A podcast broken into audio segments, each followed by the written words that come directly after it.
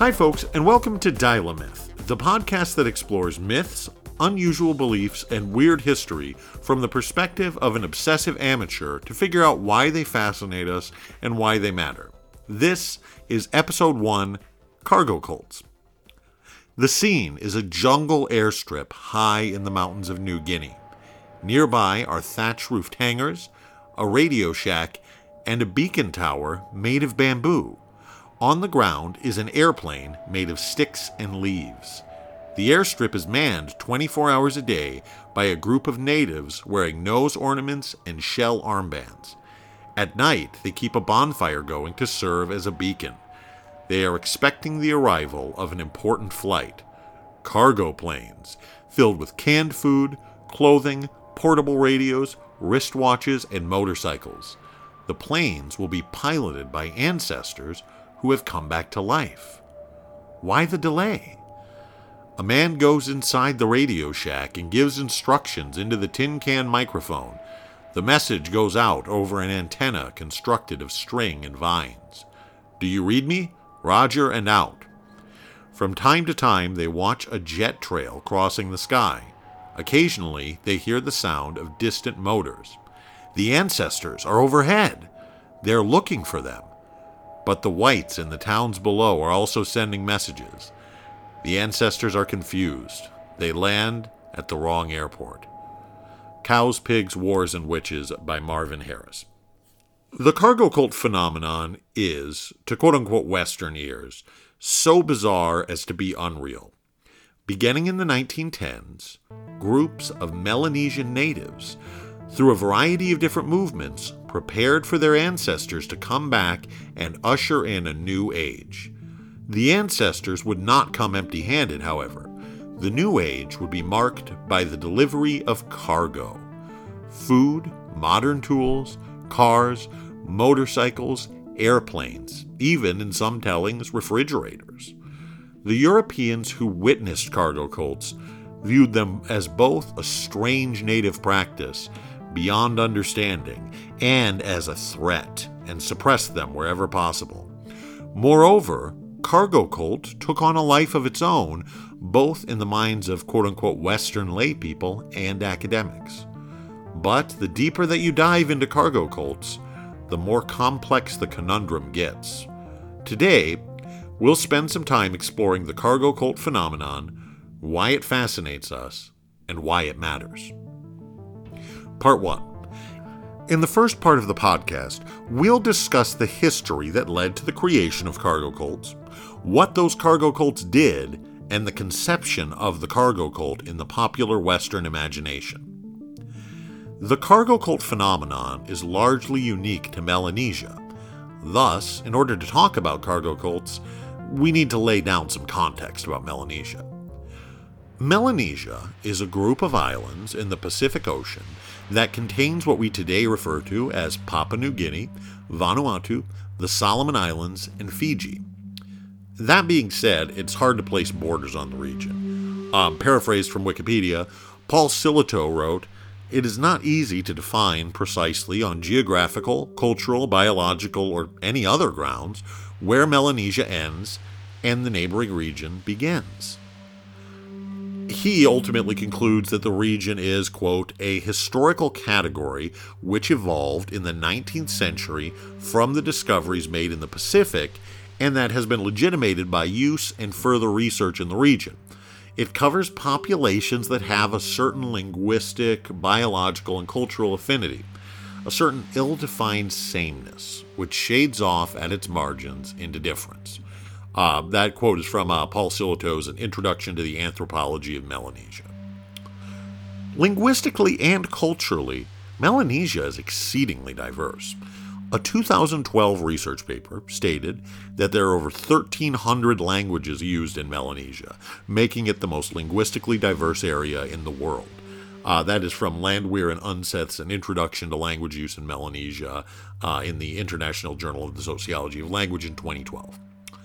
Melanesian religious belief and practice is as diverse as its languages, and it's hard to generalize too much about Melanesian religious practice.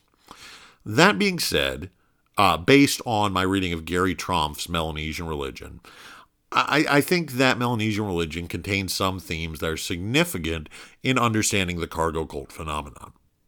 One, pre contact Melanesian society was organized in large part on the basis of webs of social obligations. These social obligations were incurred both in day to day life and in special circumstances. For example, a local big man might throw a feast for other people in his village who would then be obligated to think on the big man and repay him in some way. Big men were often both secular and religious leaders. 2. Ancestors were viewed as important figures in the everyday religious practice of Melanesians. Dead ancestors were never viewed as being very far away and were often viewed as being available to help with tasks if properly invoked. Some Melanesian groups even held that the dead went to just a different physical location nearby. 3. Melanesian religious practice was closely related to secular day to day work, and work, such as farming, etc., was viewed as a combination both of religious and secular activity. 5. Melanesian religious practices generally explained why people succeeded or failed in terms of a quote unquote retributive logic. That is to say, that people succeeded or failed to the extent they lived up to their obligations to others, properly performed the rituals, and to the extent that they received assistance from their ancestors. 6. Religious beliefs and practices were fluid and pragmatic. Religious rituals were developed or abandoned based on whether or not they accomplished the intended result beliefs frequently evolved, particularly as a consequence of dream states and visions incurred by individuals. These dream states and visions were viewed as important ways of developing and transmitting religious practices. Although understanding traditional Melanesian religious practice is helpful context to understand the cargo cult phenomenon, cargo cults did not arise spontaneously out of traditional Melanesian religion.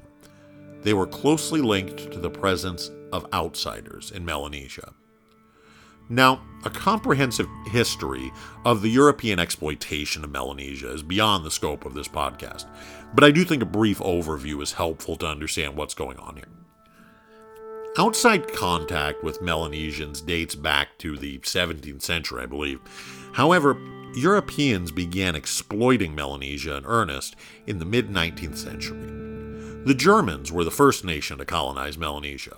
From the beginning of German colonization in earnest, the Melanesians tried to integrate the German colonizers into their worldview. In some cases, the Melanesians used the tools, such as lanterns used by the Germans as divine, and entertained the possibility that Germans were ancestors returned from the dead, divine messengers, or spirits. From the 1880s to 1914, Germany began to set up systematic colonial administrations throughout Melanesia. This process involved a number of steps. One, the Germans expropriated Melanesian land for farming in vast quantities. Two, they also attempted to conscript Melanesians for a number of enterprises. Most importantly, the Germans tried to get Melanesians to give up their traditional lifestyles to harvest copra, a product that comes from young coconuts and that's used in the production of coconut oil.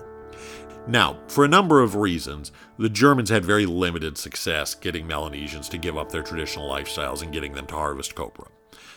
3. At the same time, a variety of missionary groups set up missions in Melanesia to try to convert the natives to Christianity. The missionaries took varying approaches to incorporating existing Melanesian religion into their preaching. Some tried to suppress Melanesian religion altogether, while others tried to explain how Christianity fit into and superseded Melanesian religion. After 1914, Australian colonizers replaced the German colonial administration and established their own. To try to make Melanesians finally give up their native lifestyles and begin growing and harvesting copra, the Australians imposed a head tax on working males. The head tax created significant problems for Melanesians. Practically speaking, the only source of funds for the head tax was working for Australian copra farmers. This forced Melanesians to give up their lifestyles and become subservient to the Australian copra production process on pain of imprisonment or fines. As Melanesians started to buy European goods with their newfound and extremely limited wages, their dependency on European goods and European lifestyles increased. Missionary education also was used to encourage dependence on labor for the Australians, although conflicts between missionaries and the colonial administration were not uncommon. As a result of this change in their underlying economy, Melanesians were suddenly at the mercy of changes in copra pricing. The price of copra was fairly volatile from World War I to World War II, and price and wage changes frequently led to Melanesian famine and hardship. During World War II, the Japanese took over several major Melanesian islands. Copra production was not as significant to Japanese strategic objectives, so production generally declined, and the Japanese gave the Melanesians more leeway than the Australians. However, as the war progressed and Japanese resources dwindled, the Japanese soldiers took Melanesian goods and committed other acts of violence against them. Near the end of the war, Allied forces retook the Melanesian islands. Throughout this process, both the Allied and Japanese forces wrought immense destruction on Melanesia. The Melanesian economy and the livelihoods of many Melanesians were wiped out. To facilitate redevelopment of the island's colonial economy, the Australians reinstalled their colonial administration and began making significant redevelopment payments to the region. Copra production resumed, partially on the basis of, frankly, unfulfilled promises of further economic development. Unsurprisingly, the colonization of Melanesia put significant stress on the Melanesian people. Beginning in the mid 19 teens, colonizers and missionaries began to describe a set of diverse, sometimes contradictory movements that took on the name cargo cult. In this next part of the podcast, I'll discuss a few of the most significant cargo cults to help illustrate the nature and evolution of cargo cult practices. First, the Vailala Madness, one of the first cargo cults, was centered around visions that caused its adherents to believe that the dead would return in a ghost steamship carrying tinned meat, supplies, tools, and weapons. Some versions of the vision involved the expulsion of the European colonizers. In preparation for the return of the ancestors, the adherents began a number of new practices. New moral codes were established, and artifacts used in ancient ritual were publicly destroyed. Adherents raised flagpoles, which were used as tools to communicate with ancestors, possibly an imitation of radio towers. Speaking in tongues and possession were also reported. Adherents established new rituals in anticipation of the ghost ship's arrival. These included outfitting adherents with mock rifles and military gear and engaging in regular Western style military drills, and a ritual which closely resembled a European tea time, where adherents would decorate tables with flowers and food and share them in a ritual meal. Another cult, the Taro cult, which appears to have been both a millennial or end of the world movement and an attempt to establish a new set of agricultural practices, involved both the establishment of new rituals and the discontinuance of old ones. In particular, adherents established new taboos on killing certain animals, new taboos on eating certain types of food, new cooking, planting, and ritual eating practices, including something similar to the European tea time ceremony I described before, and new religious practices, including shaking fits, collapsing, and possession. Next, the Mambu movement, established by Mambu in the 1930s, was particularly influential in understanding subsequent cargo cults. Mambu was a plantation worker who converted to Roman Catholicism uh, because of missionary activity and helped Catholic missionaries at church services. One day, Mambu was reprimanded after arriving at church early and preparing religious uh, materials that were ordinarily prepared by the priest. Later, he began diverging from Catholic practice in relatively minor ways, such as uh, standing when he would have been expected to kneel, stuff like that. Mambu eventually broke from Catholic practice altogether, stating that he had received a vision that the ancestors, located in a volcano on Manam Island, were preparing cargo for the Melanesians.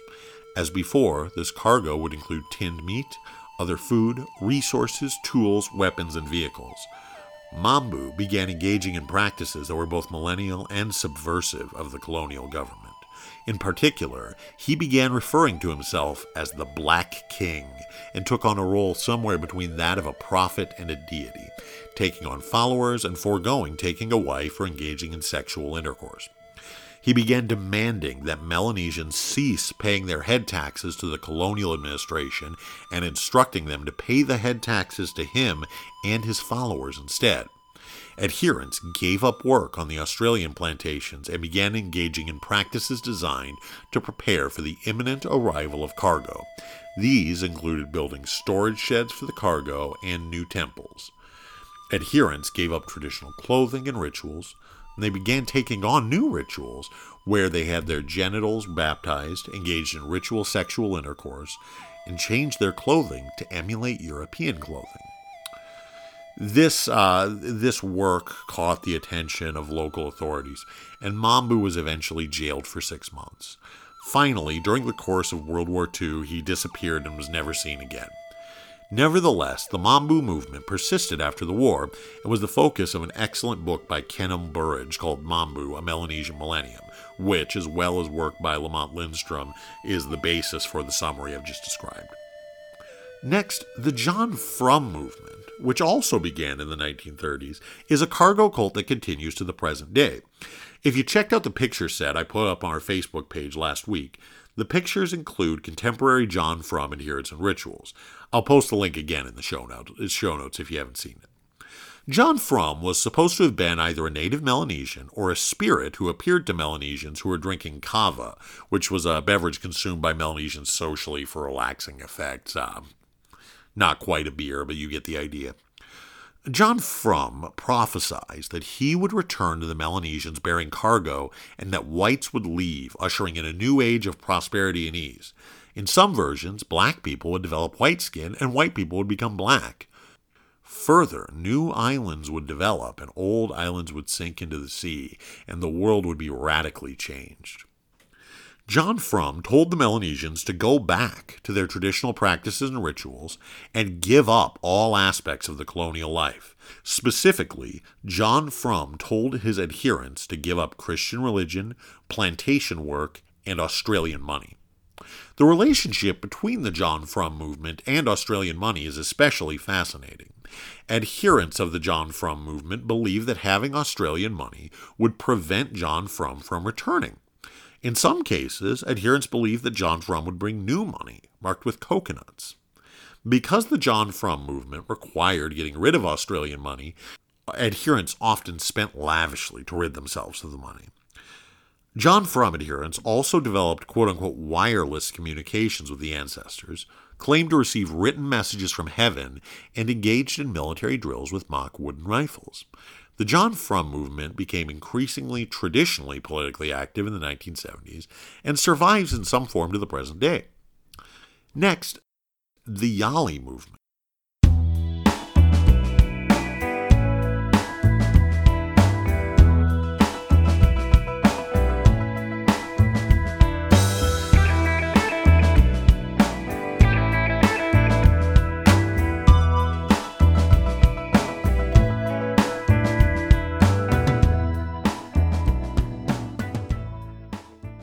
The Yali movement, which was prominent during and after World War II, is perhaps the best example of a mature cargo cult movement.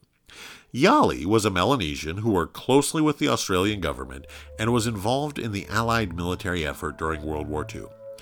In addition to working with Australians and assisting in the spread of Christianity through, through Melanesia, Yali visited Australia on two occasions. Yali's first visit to Australia was an important event that shaped his worldview going forward.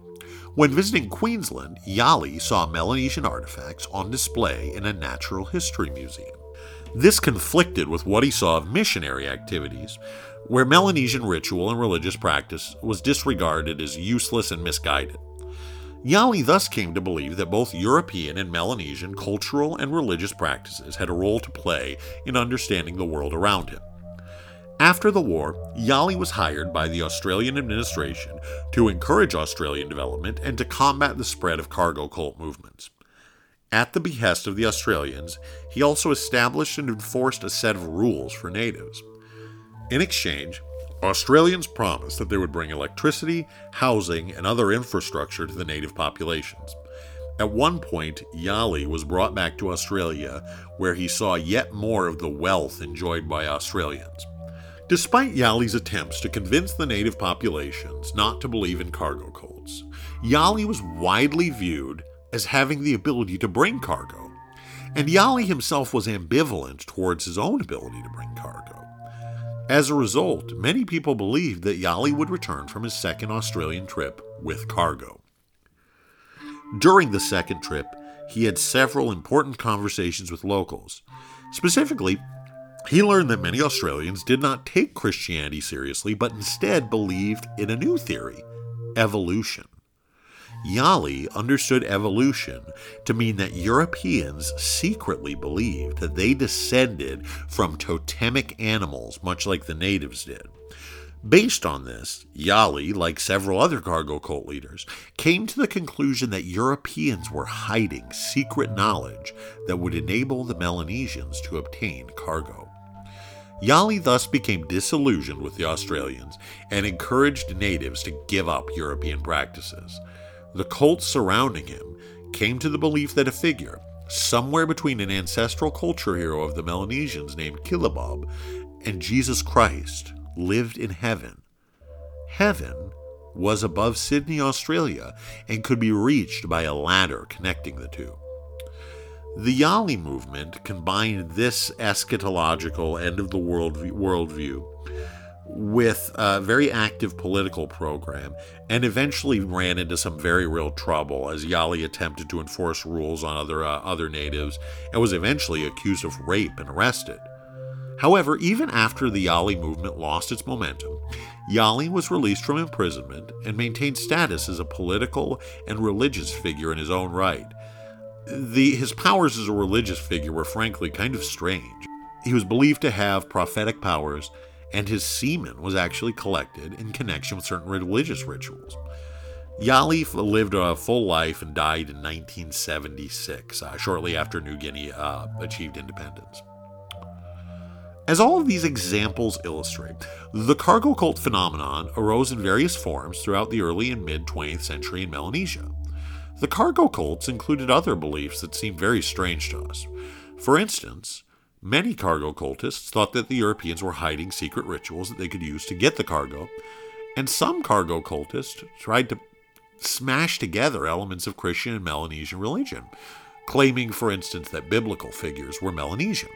One particularly interesting variant of this theory was that missionaries were hiding certain pages of the Bible that revealed that Jesus was Melanesian. The Australian administration, unsurprisingly, viewed these practices as very strange, but they did not view them as harmless, particularly since they were often tied to a decline in copra production. The administration tried to suppress these movements by a variety of means, including gentle and not so gentle encouragement, using indigenous people to try to convince other indigenous people, and jailing group leaders and their adherents. In fact, during many of the uh, time periods in which the books that I read in connection with this were written, uh, cargo cult practice was illegal and was punishable by jail, beatings, fines, all sorts of nasty stuff. Now, outside of Melanesia, the cargo cult movement captured the Western popular imagination and appeared in a variety of contexts. In a commencement address delivered to Caltech in 1974, Richard Feynman, the Nobel Prize winning physicist, discussed cargo cults in describing failures of the scientific method.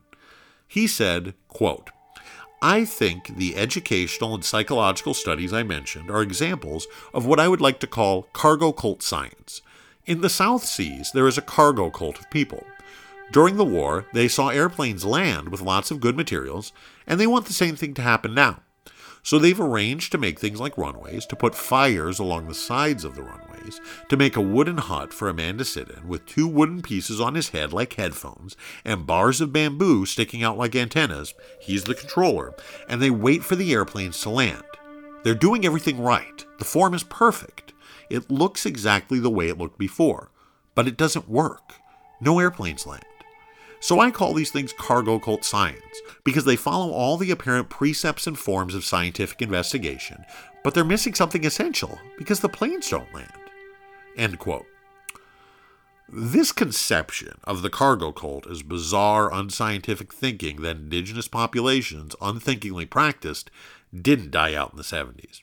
In 2000, Steve McConnell, a software engineer, coined the term cargo cult software engineering, also referred to as cargo cult programming. McConnell obviously had Feynman's description of cargo cult science in mind when he articulated this idea. Quote, they go through the motions of looking like effective organizations that are stylistically similar. But without any real understanding of why the practices work, they're essentially just sticking pieces of bamboo in their ears and hoping their projects will land safely. Many of their projects end up crashing because these are just two different varieties of cargo cult software engineering, similar in their lack of understanding of what makes software projects work. Uh, skipping ahead a little bit. When presented with more effective new practices, cargo cult software engineers prefer to stay in their wooden huts of familiar, comfortable, and not necessarily effective work habits. Doing the same thing again and again a, and expecting different results is a sign of insanity, the old saying goes. It's also a sign of cargo cult software engineering. This term also appears in business consulting literature. For instance, in my research, I found an article on a management consultant's website that told a story similar to that of the uh, cargo cult story told by Feynman. As these examples illustrate, the cargo cult has taken on a life of its own in the popular discourse as a myth. This myth repurposes the story of the cargo cult into a cautionary tale of unsophisticated quote unquote savages copying sophisticated Europeans without understanding why they do the things that they do. Obviously, this explanation is rooted in some very problematic views about race and indigenous people. It's also really unsatisfying.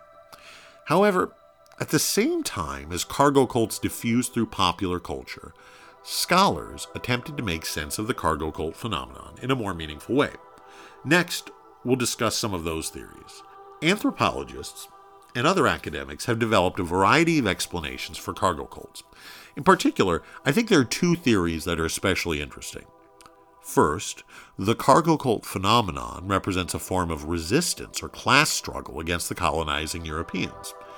Scholars who advocate for this theory argue that Melanesian armed resistance would be futile against the Europeans. They also point to a number of elements that were common to many cargo cults that suggest that the real purpose of cargo cults was to impede European copra production and culture. Uh, for example, they point to giving up Christianity and going back to traditional forms of work. Even actions that are not readily understandable, such as destroying goods, can arguably be explained in terms of resistance. In the words of Eric Hobsbawm, destruction is not simply a nihilistic release, but a futile attempt to eliminate all that would prevent the construction of a simple, stable peasant community. The products of luxury, the great enemy of justice and fair dealing. For destruction is never indiscriminate. What is useful for poor men is spared. From Primitive Rebels. Uh, Hobsbawm didn't write directly about cargo cults himself, but other authors, such as Peter Lawrence, applied a similar model to cargo cults. The evolution of cargo cult movements can also be explained to some extent by this conflict theory. Hobsbawm, again, contrasted millenarian movements with revolutionary movements. He distinguished the two by saying that millenarian movements expected the revolutionary change to happen by itself or by divine intervention, while truly revolutionary movements attempted to make revolutionary changes. Over time, Hobsbawm thought that movements in the middle that became more millenarian, for example, because revolutionary activity failed or was futile, became increasingly inward looking. Quote, they may withdraw into a passionate inner life of the movement or the sect, leaving the rest of the world to its own devices, except for some token assertions of millennial hopes and perhaps of the millennial program. End quote. This seems to be a good theory of why uh, individual cargo cults, as they evolve, become more focused on rituals and less focused on more overt forms of resistance, or why the John Frum movement became part mainstream politics and part ritual. I happen to think this is a pretty good theory for a number of reasons. For example, I think it does a good job of explaining why cargo cultists stopped working on copra farms and why the government thought the movements were so dangerous. But I acknowledge it, it, it's not completely satisfying. For example, if cargo cults are intended to be a form of cultural resistance against Europeans, why adopt European style tea times? Why did some cargo cults believe that their skin would become white once the cargo arrived? In short, why did these movements, which were supposed to push back against European production and culture, look so European? The second theory is that the cargo cult phenomenon is an adjustment of traditional religious practices to account for the radical changes brought about by observing Europeans. Theorists uh, who, who advocate this approach, like Ken Burridge, who we talked about earlier, point to certain elements of Melanesian religious practice, such as the beliefs that people could call upon their ancestors for help through a combination of material and ritual work, that people who did ritual work more successfully than others were materially rewarded, and that rituals could be abandoned when they didn't work, and that individuals could receive new rituals and visions. In the words of Ken Burridge, quote, cargo movements represent a growth, an attempt at synthesis, a movement of values springing out of precedent systems of values.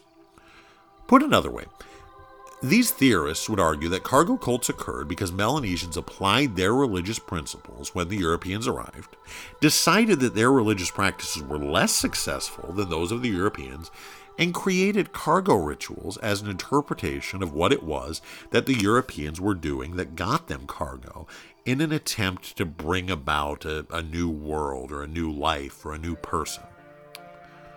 That might seem strange to us. From our standpoint, we might say, well, gee, it's obvious that somebody at a factory somewhere put this food in a can and shipped it to an Australian in Papua New Guinea. However, it's important to think of this from the Melanesian perspective.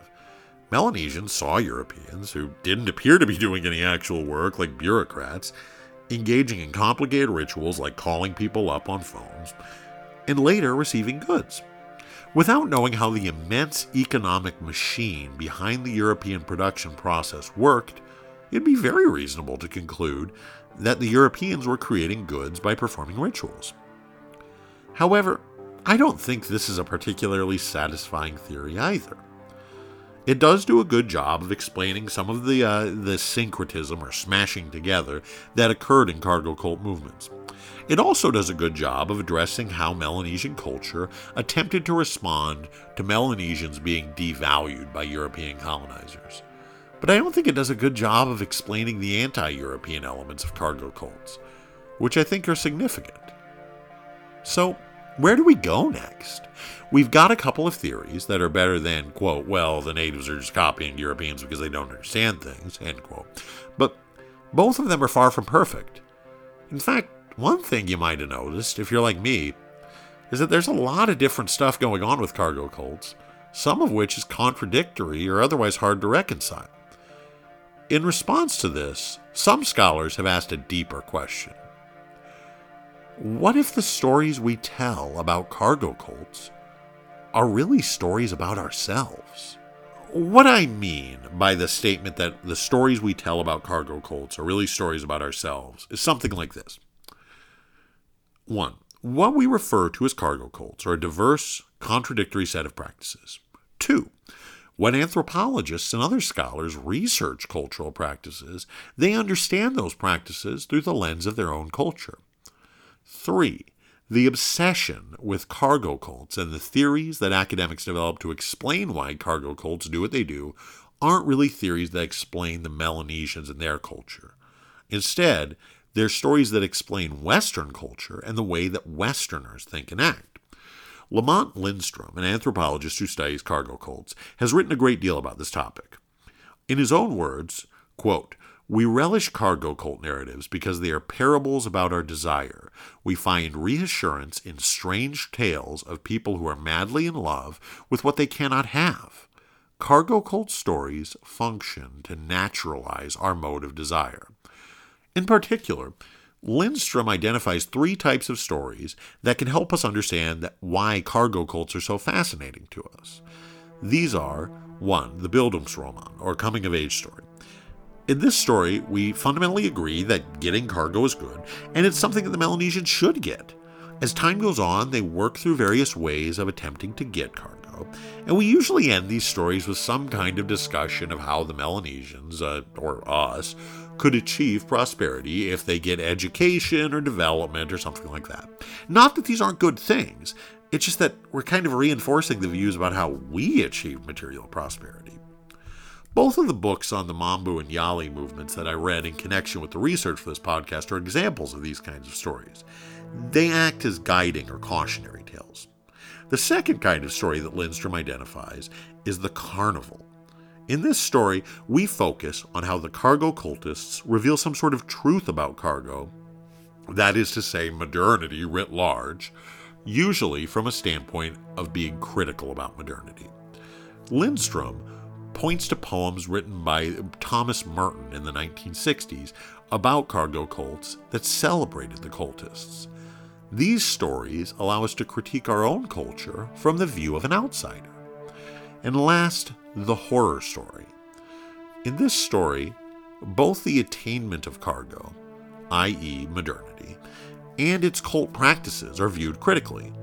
Lindstrom uses a children's novel written in the 1980s about cargo cults as an example of this. In the novel, an art collector trades cargo with the Melanesians in exchange for their traditional carvings, and frankly, it ends in disaster for everyone. These stories act as both cultural critique and cautionary tale. This isn't to say that Lindstrom doesn't believe that cargo cults aren't real, but cargo cults are a complicated phenomenon, and many of the tales we tell about them are affected by the desire to create a myth about cargo cults that resonates with our own culture. Thus, we close with another mystery. How much can we even rely on the stories that scholars tell about cargo cults? Have we overstated their importance or the nature of cargo cult practices just to tell stories that are interesting to us? At the beginning of this podcast, I said that the deeper you dive into cargo cults, the more complex the conundrum gets. We've traced the history of cargo cults from the earliest days of European colonization and through a variety of complex theories that might explain why the cargo cultists did what they did. And we finally landed on a very postmodern reflection that maybe the stories we tell about cargo cults are really stories about us. The cargo cult illustrates a great deal about myth both in reflections on cargo cults themselves and reflections on the stories we tell about cargo cults. Most importantly, the cargo cult teaches us about the importance of critically examining the world around us and the narratives we construct about it. Again, I hope you enjoyed listening to this episode as much as I enjoyed making it. If you like what you hear, please give us a five star rating in the iTunes Store, as that'll help people discover the podcast. And if you enjoy the podcast, I'd also love for you to share it with your friends and family. Next time on Dial a Myth, we'll be discussing Forrest Fenn's treasure. About eight years ago, an elderly art collector hid a million dollars worth of treasure somewhere north of Santa Fe. Since that time, a burgeoning community of treasure hunters have unsuccessfully been drawn in by the thrill of the chase. That chase has proven deadly in at least four cases. Is the treasure real? What do we know about it? What can the thrill of the chase and the treasure waiting at its end tell us about ourselves? I hope you'll join me in a couple of weeks for the next episode of Dial a Myth. I promise it'll be wild.